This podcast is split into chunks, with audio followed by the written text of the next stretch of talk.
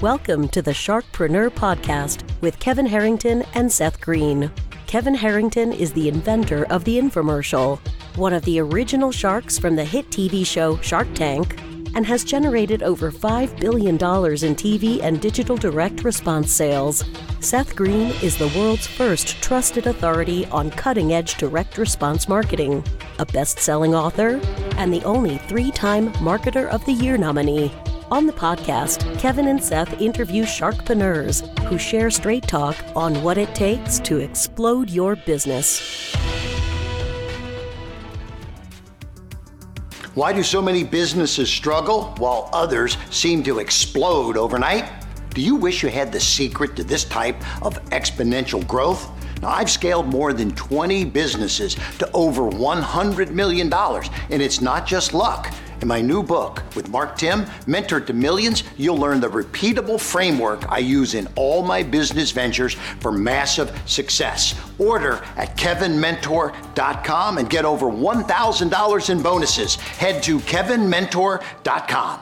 Welcome to the podcast. This is your host, Seth Greene. Today I've got the good fortune to be with Paul Ferreira, a accountant, attorney, and certified fraud examiner, among many other things. Paul, thank you so much for joining us. Thank you for inviting me. So, you're an accountant and an attorney. Let's go back in time a little bit. How did you get started? Um, well, the accounting was the family business. My father was an accountant, and um, he had a, an accounting practice in Newark, New Jersey. He catered to the Portuguese community there. Um, I'm first generation American. Um, my parents were from Portugal, so um, and accounting was my plan B. I, you know, I went to if I didn't make it into law school, so I went uh, to college, graduated um, with a degree in accounting. Uh, but when I got admitted into Cardozo Law School in Manhattan, I thought I'd never do accounting again. Uh, I started a pretty, um, pretty, cons- you know, normal uh, legal career as a prosecutor uh, in Newark, New Jersey but I noticed, you know, getting all the scrub cases that scrub prosecutors get uh, in the beginning. But as my experience grew, I started getting anything that had some sort of a financial angle because of my accounting acumen. Uh, and I realized that I started, uh, you know, I enjoyed it a lot. I had, like, I liked the gotcha aspect of trying to figure out what the scheme was, following the money, tracing it, and, uh, and proving uh, the fraud or the or the, the crime. So um, the same thing happened when I transitioned into private practice. I was working in the New York metropolitan area, focused on doing complex financial fraud investigations for insurance companies and their claims. Um, and I was and am a good attorney, but there are a lot of good attorneys in the Manhattan area. So I decided I qualified to become a certified uh, public accountant. Um, and I decided to take the test and hopefully pass so I could distinguish myself from uh, from my colleagues, my peers that were working in that area, and that's exactly what I did. So I um, I passed all four parts of the CPA exam in one sitting while practicing law, which is one of my proudest. I'm gonna say that's a one heck of an accomplishment. Yeah, one uh, one of my proudest uh, professional achievements. Uh, but I just, yeah, want to be clear. I became an accountant to be a CPA to be a better attorney, not to let go, not to switch careers. Um, being a CPA helps me understand financial transactions, um, both illegitimate and legitimate ones, you know, that help uh, that help my clients out. So, and I also I don't function in dual roles. I am an attorney. I fun, you know, people hire me. I am their attorney but as a CPA, I can, how do I say, uh, identify, I speak the other language, so I can Yes. identify issues and say, you need to speak to your accountant about this, or we need to run this by your tax CPA or something else, because what we do legally may impact the other. Makes a lot of sense. That's a heck of an impressive background. Um, again, thanks for joining us. A special thank you to Robert Lehman, financial advisor, um, who introduced us. Now, how did that translate? Doing, I mean, at one at one point you're doing financial fraud investigations. How does that translate into your what what you're doing now in terms of like estate planning work? Um, well, it, it's a little complicated, uh, but um, I while I was doing this, I'm also an officer in the Army Reserves. So Thank you for your service. 9/11, I was in uh, on the New Jersey side of the Hudson River, and I watched the the towers come down. And I knew that my life would eventually go on a serendipitous detour. Um, and between 2003 and 2017, I was called to active duty um, eight of those 14 years. So mo- more of that time I spent on active duty than I did at home during those uh, that time. Um, and after 9/11, a new discipline within uh, the intelligence grew. It's called uh, counter threat finance, where you track money that uh, the terrorists use to fund themselves and pay and try to disrupt it. I got involved in that piece uh, while in those investigations while I was um, on active duty those those years, and I ended up in Tampa, Florida, uh, on my last tour, my last active duty tour duty with uh, United States Central Command, uh, working in their uh, in uh, their policy and strategy um, section. Uh, and I loved Tampa so much that I decided to stay. Uh, passed the Florida bar in 2016 uh, and started thinking, okay, I want to stay in Tampa. What am I going to do afterwards? And I became in house counsel to a not for profit called SOFWERX here that does um, rapid research and development for uh, United States Special Operations Command, and I was their CFO and, and their in-house counsel. And I started working with a lot of veteran-owned businesses and veterans, and I and I really became uh, enamored with uh, things that we can do to help the warrior, the warfighter, through technology, hard and soft technologies, you know, whether it's a piece of equipment or software, uh, and the whole government procurement process. And I started working with these veterans. So uh, I eventually set up my own firm, the Lexwerx Law Firm. And originally I was focused on helping these guys with federal government contracting, because once your business touches the federal government, it gets much more complicated. Um, and I started talking to them and getting to know them, found out that while they are veterans are uniquely suited to be entrepreneurs, but a lot of them uh, were not clueless, but just um, challenged because they had been in the military for so long. And many times I would ask, what happens if you, to your business, if you get hit by a bus going home? And a lot of them were like, I don't, I don't have any, you know, I got a will from the Marine Corps five years ago before I deployed. I've been divorced since then, remarried, had two kids. All right, so um, I started working on the estate planning aspect as part of my services to these veteran uh, owned businesses and say we need to take care of. Um, you know, a succession plan. What's going to happen if something happens to you? Make sure your family is taken care of. Uh, and also, if there are partners in the business, what happens to the business if one of you um, if one of the partners gets taken out for whatever reason. So that's how I ended up with doing the estate planning. That is obviously a circuitous route, um, not the normal one that we would hear from an estate planning attorney. So, thank you for the journey you took to get there. And of course, thank you for your service and your continued service to other veterans.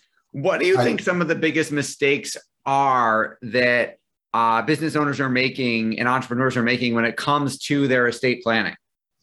Um, not having any, or having it old, not having it updated. Uh, I'd be you'd be surprised how many people I talk to, um, and are not thinking about it. Uh, if there are partners in the business, um, you know, mostly the people I deal with are small businesses, LLCs or something. So if, if a key person gets taken out, it's a, for whatever reason, it's a big hit to the company. So um, normally spouses, um, as well qualified as they may be, can't run it. So they're just not they're not they're not thinking strategically. Uh, there's a lot of vehicles, a lot of ways you can protect it, uh, the business, uh, and take care of your your survivors. And also from the perspective of the surviving business owners, is like if there's no succession plan or, or estate planning for, with your partners, you wake up one day, your partner's gone, and now you are partners with their spouse because they just inherited half of the company or whatever percentage they own, and they have a say at the table whether they know what they're doing or not. That that obviously could cause some issues and disrupt things just a little bit. Why do you think those things happen? Why do you think we fail to plan, don't update it? Why is that happen so frequently? Oh, I think it's just, normal entrepreneurial stuff. You you start a business, you get overwhelmed, uh, and you're thinking about the day to day. How am I going to make payroll this week? How am I going to make it next week? And you're not thinking strategically or far ahead or what happens, or or you're thinking to yourself, you know, I need to do this, but you keep kicking the can down the road because you're you're dealing with pop ups now, and, and whatever crisis of the day is, is coming. And then how do those clients find you? How, how do you, how do you get the word out about what you're doing? Well, um, I do a lot of, um, I'm very heavily involved in the veteran entrepreneur uh, community here in Tampa. Um, obviously, there's um, my uh, website, Lexwerx Law Firm, L-E-X-W-E-R-X.com, um, here in Tampa's. But mostly it's organic networking, uh, talking to these um, business owners. Uh, I am, uh, I kind of have a disruptive business model. So I have uh, subscription agreements with a lot of my clients and what that is that includes uh, it's a monthly payment uh, you know few hours um, few hours to uh, many hours a month depending on your needs but it also includes quarterly strategic uh, meetings so the first one may be let me review let's review all of your internal contracts for the next 90 days and then after that let's review your insurance policies for the following 90 days. And then the next term could be let's focus on your estate succession planning after that and see if you're what you have. If you have anything let's review it. If you don't if you're in a good spot then we just move on. If not we try to fix that before. So we're trying to stay proactive uh, with uh, stay engaged and proactive as opposed to having the client call you when there's a problem and they're like you know my partner just passed and he had no will now what and it's much more complicated and much more expensive uh, to deal with um, than it is if you're proactive. Absolutely. An ounce of prevention is worth and much cheaper than a pound of cure for sure. Yes. yes. Um, with all the success you've had helping others, what's your biggest challenge now? Uh, the biggest challenge, well, I'm an entrepreneur myself, you know, um, so yeah, anything that um, time management uh, is a big challenge. Uh, Self care, making sure you take care of yourself, uh, is also a huge challenge. Um, yeah, I, I think that those are some of the biggest um, biggest two challenges I have, just like anybody else. You know, coming up with uh, and just the regular day to day stuff that a business owner has has to deal with. That makes a lot of sense. Your passion is obvious for what you're doing. What do you like best about what you're doing?